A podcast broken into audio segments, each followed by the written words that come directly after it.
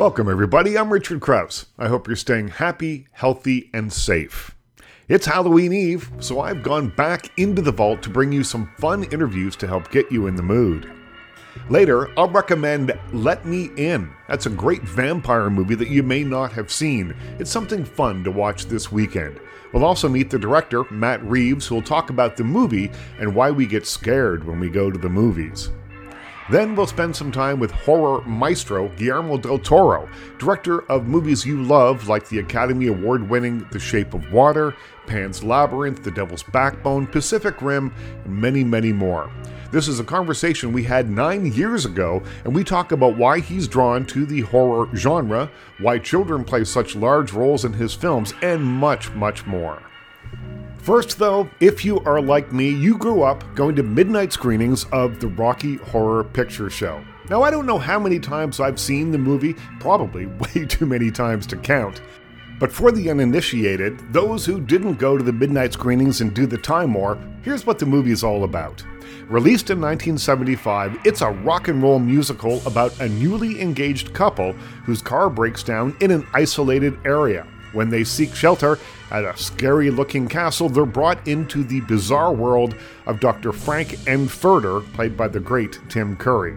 The cast is populated with colorful characters, two of whom join me today. Patricia Quinn and Nell Campbell appeared in both the original stage production and the movie of the Rocky Horror Picture Show as Castle Maid Magenta and the tap dancing Columbia, respectively.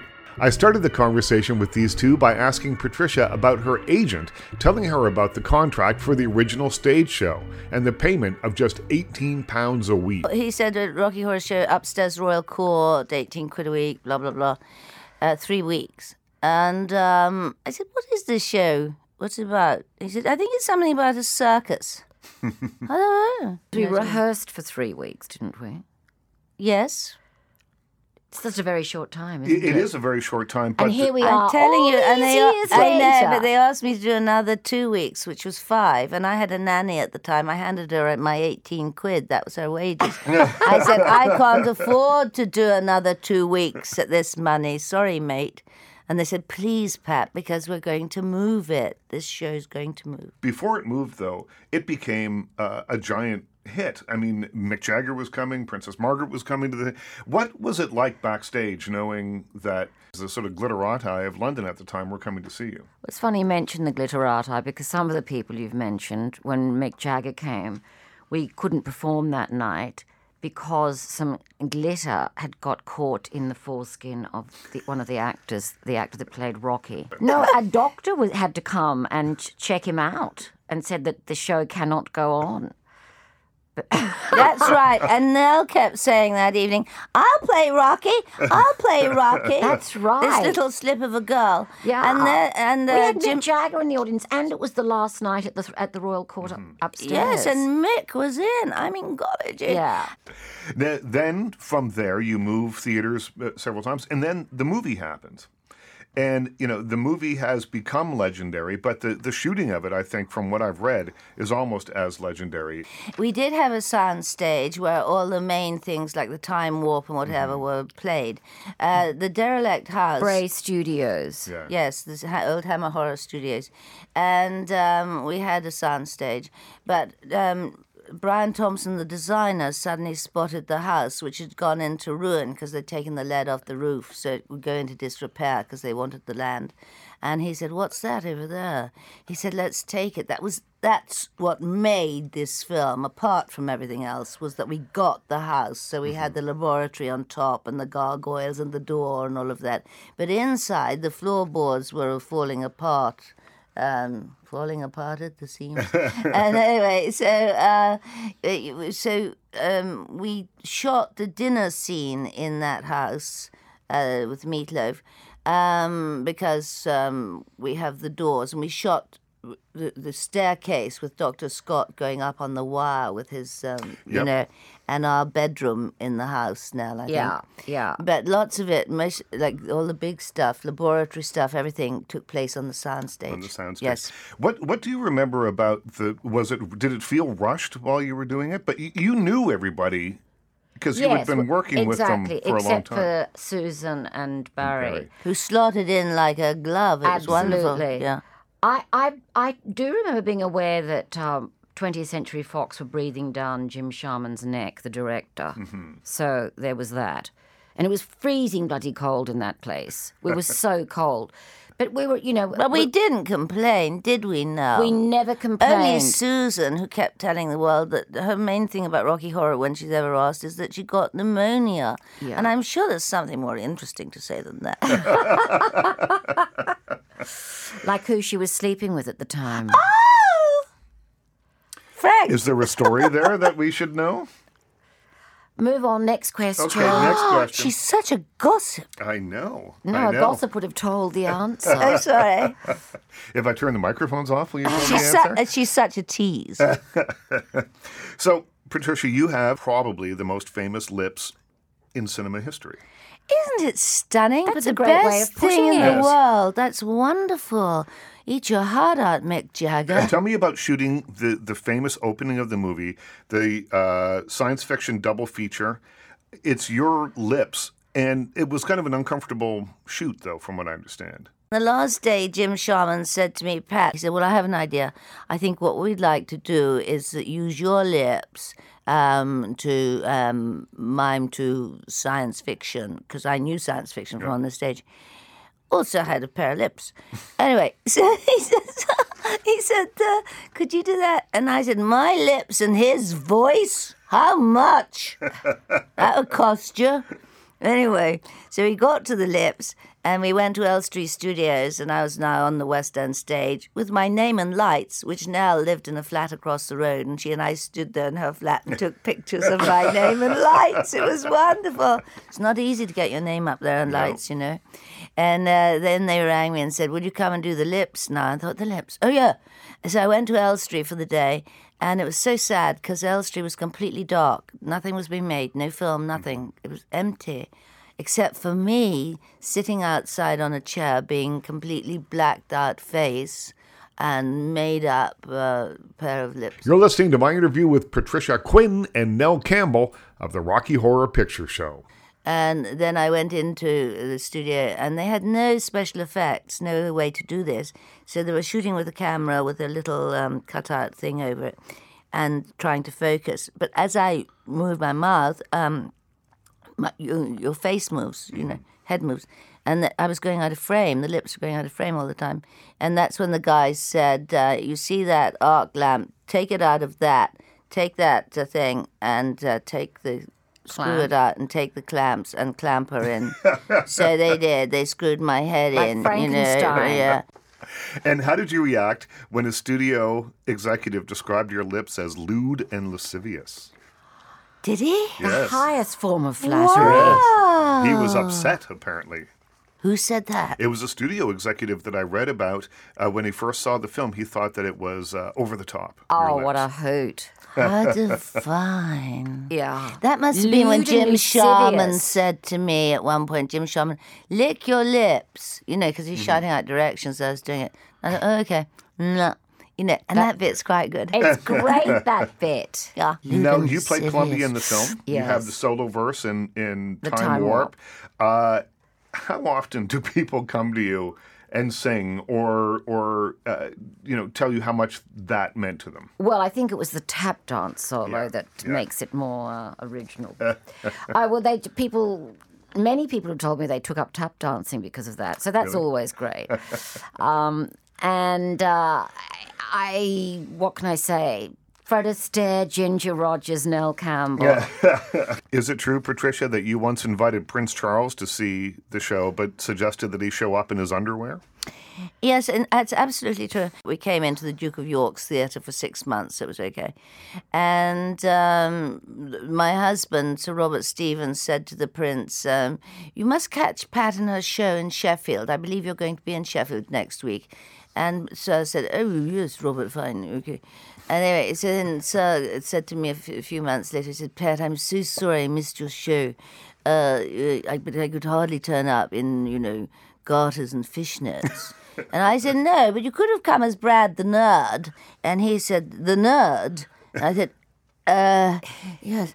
And he said, "Uh, Did you ever see the play The Nerd by Rowan Atkinson? I said, Never. He said, It was marvellous. And I thought, "Oh, Phew. I would have thought he was often in garters. That's your opinion now. What do you think the lasting appeal of Rocky Horror is? Oh, well, I just think, strangely enough, it's hit a nerve with people, and I think, I think that the sexuality of it has has made it um, even more special than other films that have cult followings, because it's. First of all, it doesn't take itself seriously, the film, even though it affects people seriously. And uh, because there's just so many, you know, small town Americans that find it very hard being out there if they've got any sort of sexual innuendo or whatever their inclinations are, or just people that feel, you know, not as conventional as the locals. I think it's it's given them um, it's given them sort of a safety net or, or it's given them a key to yes i can be like this and, and have a great time and so they they meet at the at the midnight screenings and make it have a new find a community and that helps them move from how they're feeling if they're feeling isolated into the big wide world and it's helped so many people in that way. But i do think that the fact that it's a perfect little musical and i say little only because it was a, when we were performing it it was 90 minutes long. And uh, so great songs, great short book, very funny and witty, and not a dud song in it. And um, the hot, so the package is just a, it's a perfect package. I had so much fun talking to those two. That was Patricia Quinn and Nell Campbell of the Rocky Horror Picture Show. They played Magenta and Columbia, respectively. Don't go anywhere. We continue to celebrate Halloween Eve. Who better to spend some time with at this time of year than Guillermo del Toro, the Oscar winning director of The Shape of Water? Now, if you're a horror fan, you know his movies like Cronos, The Devil's Backbone, The Unforgettable Pan's Labyrinth, Mimic, Blade 2, and there's, well, there's so many more. This conversation is from the vault. Nine years ago, we sat down to talk horror. I began by asking why children frequently have such large roles in the kinds of stories that he likes to tell on screen. Here's Guillermo del Toro. I had a horrible childhood uh, emotionally. I, I- yeah, I, I didn't. I was not a child that got like beaten or locked in a closet, but I I really had a very intense, shall we say, very intense relationship with the ho- uh, the horror of Catholic uh, guilt and the Catholic dogma and uh, you know all this. My my grandmother was a very very. It was like Piper Laurie and, and Carrie. You Yes, know? yes. So you know it was. I, I was like a chubby version of Carrie, and, and and and it was very difficult for me to get over that. And at the same time, I forged an alliance with the monsters when I was a kid. Right. So it's completely autobiographical in that sense. My my imaginarium sort of gets created in my early early years. I jokingly say that I spent 40 years trying to recuperate from the first 8, but to a degree it's true. I mean, I I really suffered intensely in the first 10 years of my life. I I truly would uh, cry uh, at the concept of uh, burning in hell or the concept of purgatory and original sin and all these things that that and, and Mexican Catholicism is very very brutal and very very gory. So that that also affected me. And your parents were devout? No, my parents no, but my my mother for a while in my in my life she was an absent mother. Right. And my father was like me, a workaholic. Uh, my my dad, all the discipline I have for work, I got from my dad. At the same time, I didn't get a lot of my dad, you know. But but so I lived mm, most of my childhood. I spent uh, with my grandmother, Right. and and she was, you know, extreme, shall we say? And I've heard uh, a story about you reading Famous Monsters of Film Land, which was a, a, a magazine that was, I mean, beyond influential for me. We're the same age, so it was beyond influential for me. And uh, it didn't go over well. No, no, no. I- I mean, I, I learned I learned uh, to speak English by having a dictionary, and reading Mad Magazine and Famous Monsters, and by by reading the subtitles in, in Universal Monster movies, and, and and learning what what they were saying. So I literally was self taught I, in, at a very early age because I wanted to know what the the, the pictures Right. said in the in the magazine. My my my grandmother uh, really hated that. She was it was strange because she, on the one hand she bought the magazines for me. She really was a very doting Right. woman. She was very loving, Uh, but uh, but one part of her was really really damaged by religion. She, she there's no other way of saying it. But she was she loved me, and she would buy me my comics and my monster comics. But she had a very hard relationship with that, and she would cry also like oh you know why do you like these things and. Uh, like I would do a monster in plasticine or draw it, and she would cry because it's not beautiful. But she did love me a lot, and, and I loved her. As, as as suffocating as the influence was in certain ways, I survived my childhood because I had her love, in a way, you know. Well, we talked earlier about your uh, use of children in mm-hmm. movies quite often, but mm-hmm. you know, I, I never feel like I'm being manipulated by the use of children. Sometimes when you have kids in movies, if it's mm-hmm. a horror film or a romantic comedy or whatever genre it is, the kids are there. Uh, Kind of in the same way that you give the main character a dog because you know if he's got a big golden la- Labrador He's a retriever, good then he's a guy. good guy, you Yeah. know. And so uh, the kids are often used that way. I don't feel that way about these movies. No, no, well, because the kids are not devices; they are real characters. Yeah. I mean, I think uh, arguably uh, you can you, you know all the kids in Devil's Backbone are real characters. I mean, they they are not only instrumental to the storytelling, but they are distinctive characters. There's other types of utilization of kids in movies where they become devices Yeah. almost. You know, they become the possessed child, or Yeah. the you know they're they're used almost like uh, trump cards Right. uh, for the emotions of the audience. You're listening to my interview with director Guillermo del Toro. I found a great quote from you. We were talking a lot about kids and childhood today, so I thought uh, this might be interesting. Uh, you said, As a kid, I dreamed of having a house with secret passages and a room where it rained 24 hours a day. The point of being over 40 is to fulfill the desires you've been harboring since you were seven. This is true. And oh, this is Bleak House Yeah, that you're now, it's talking now about. two houses. Well, uh, explain uh, because uh, I've seen the video. Uh, I've uh, explained for people what Bleak House is. What happened is, uh, I, uh, seven years ago, when I was I was hanging up, uh, I used to have about uh, half of my house, the family home, was occupied by my collection of stuff, and it was really, really getting to a hoarding point. You know, where I, you knew, you were moving between piles of books and stuff like that. So, my I was hanging a picture in the kitchen, and my wife said, "There's no way you're putting that picture."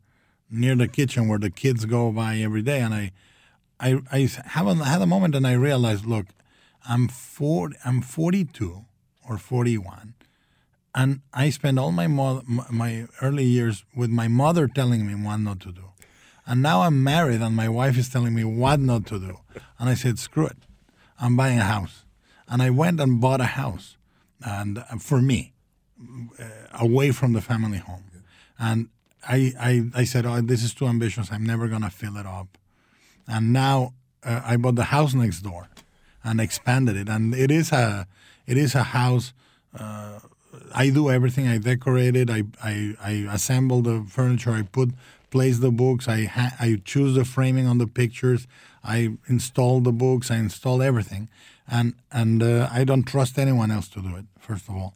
But the house is now a vast collection of thousands and thousands of books, uh, 7,000 movies, thousands of DVDs, thousands of uh, collectibles, life size statuary. Uh, there's a bronzes in the garden. Uh, there's a life size H.P. Lovecraft standing in the library looking at you when you enter. The, almost the entire cast of uh, Tod Browning's The Freaks is around the house, like looking at you. Uh, I In, in life size. life yeah. size. I commissioned them, and, and there's uh, two great artists.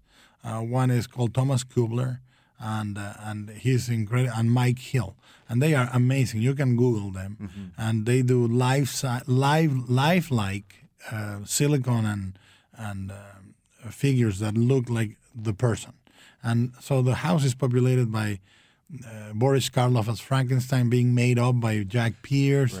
Uh, a, a Frankenstein face, which you can Google. You can put Mike Hill Frankenstein, and you'll find it. And secret passages, uh, secret doors behind paintings, a room where it rains 24 hours a day, and and I am. I tell you right now, I'm gonna sound like the freak I am. There's not a place in the world where I'm happier. Well, it, it it strikes me that it's the place that was your safe place when you were seven.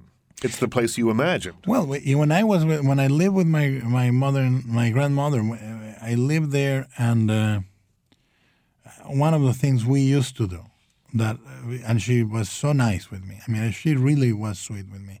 She would uh, she would indulge me in discussing where we should put a secret door in the house, and I was a little child, and I would say, if we put a door here and we hide it, and you you know, we plaster it and I can put a painting or so I've been designing secret doors all my life and and now this is the house.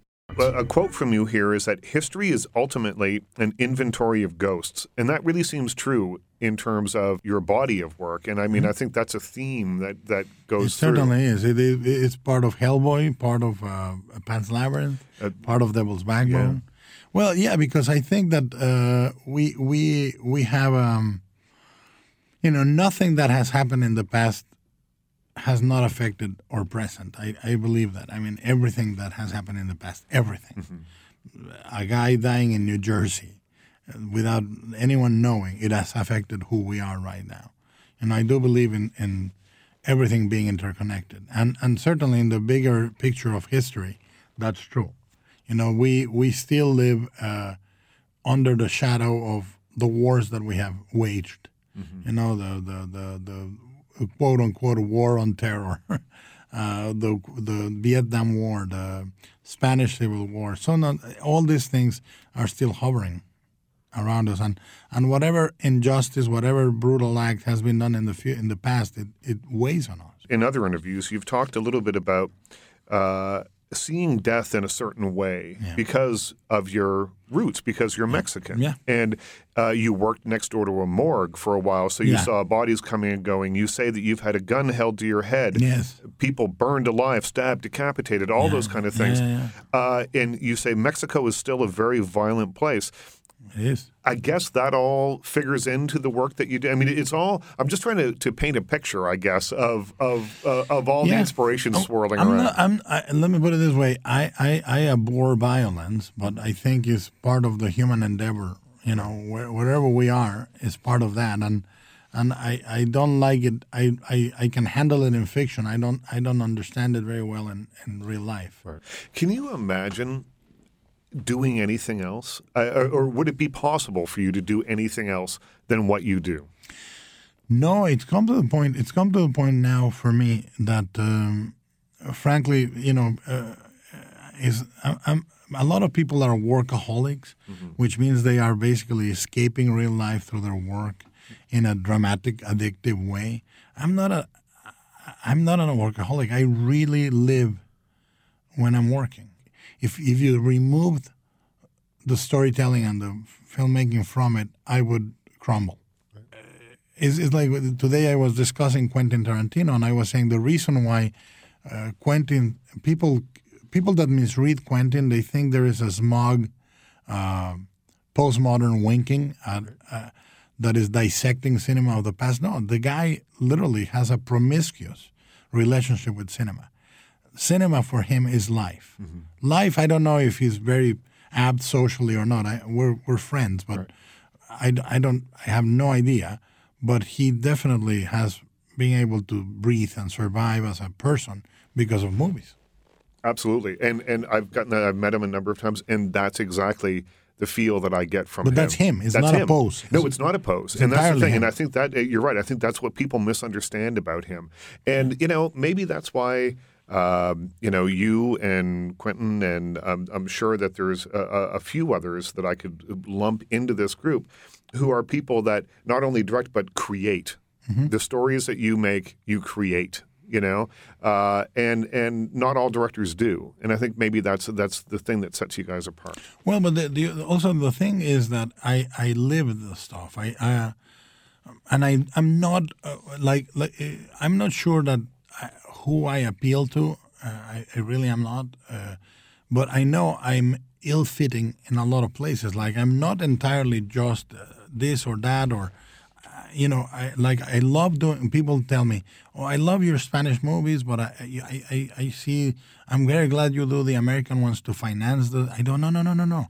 You misunderstand. Hellboy, or in this instance, Pacific Rim, is as personal to me as Devil's Backbone or Pan's Labyrinth. There is no movie I undertake in a different way. You're listening to my interview with horror director Guillermo del Toro. David Cronenberg turned down, I think it was uh, the second Star Wars movie they wanted him to direct. Yeah. He turned down Flashdance. Now, you know, Star Wars pretty much guaranteed to be a hit. Flashdance, maybe not so much, but in retrospect, you know, it seems like, oh, those are two big missed opportunities. I asked him about it once, and he said, I, I- said, what would it have been like if you had directed Flashdance? He goes, well, it would have been a huge failure. That's what it would have been like because it wasn't his thing. And you do the same thing. To get Hellboy made, you turned down movies that went. I, am famous for the ones I turned down.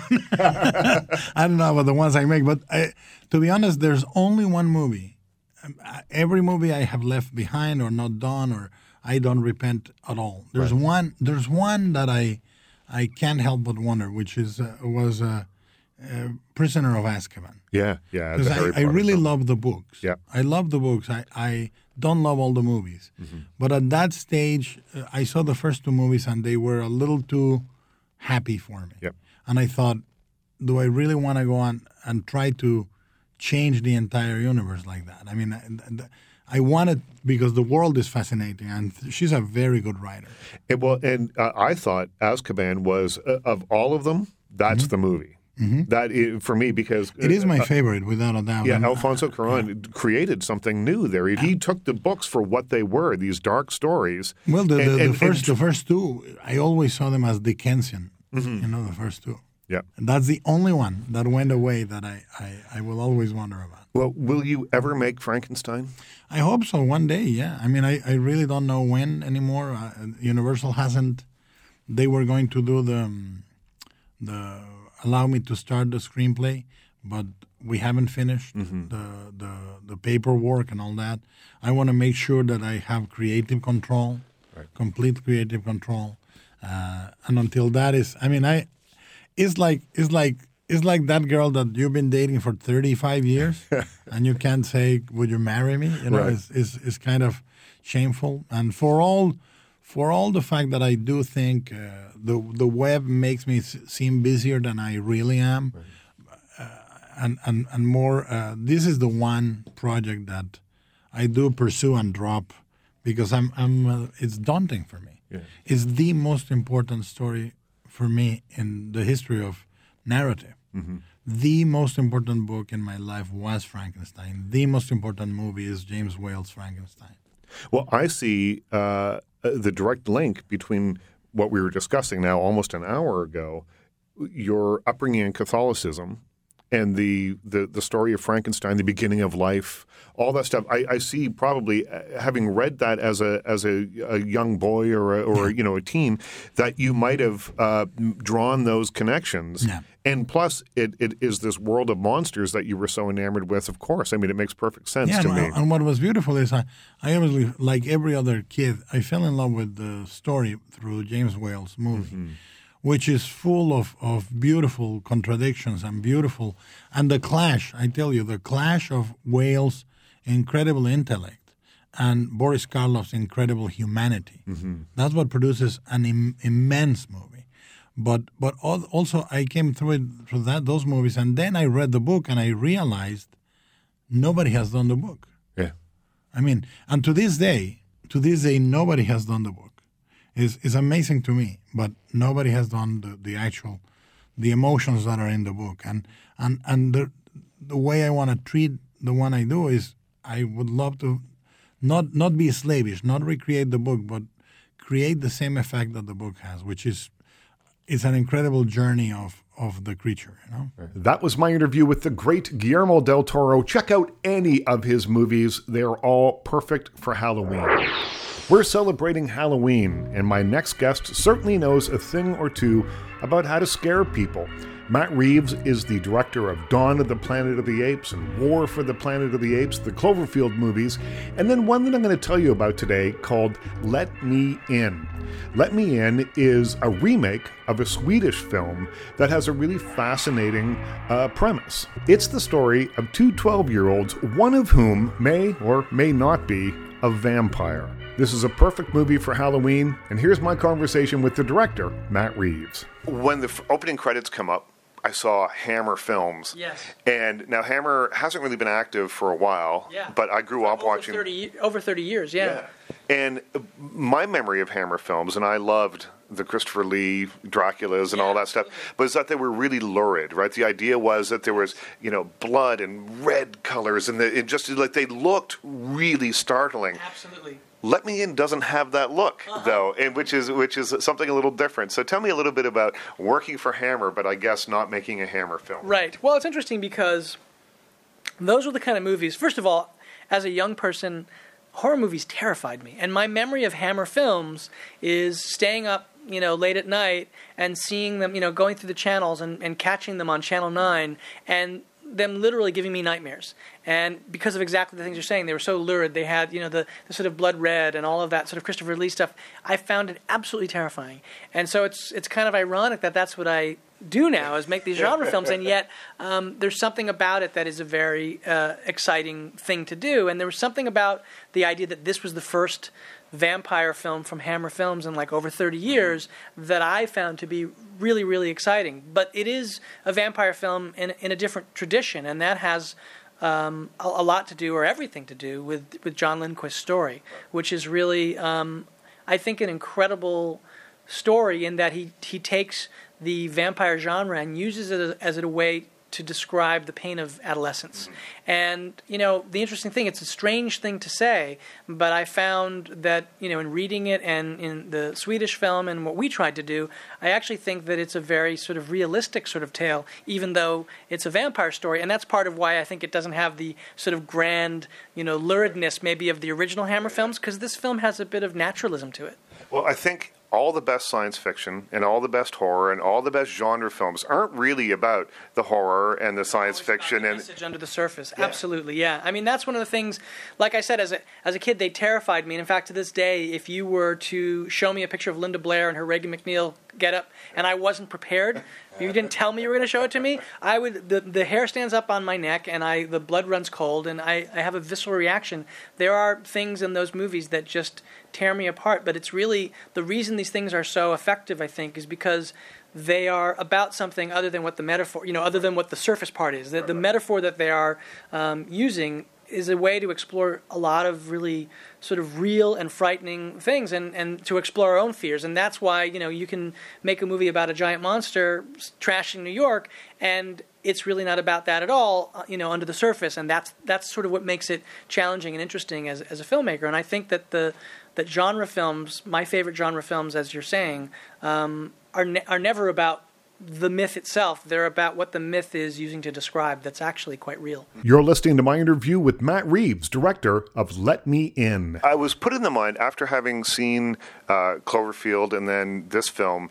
I was put in the mind of, of John Carpenter, not stylistically particularly, but and and not even. I mean, I, he makes genre films for sure, but um, but every time out he creates a new monster. Yeah. You know, and and he creates monsters and takes monsters I think that we're kind of familiar with and puts a little twist on them. Cloverfield, you made a big monster movie.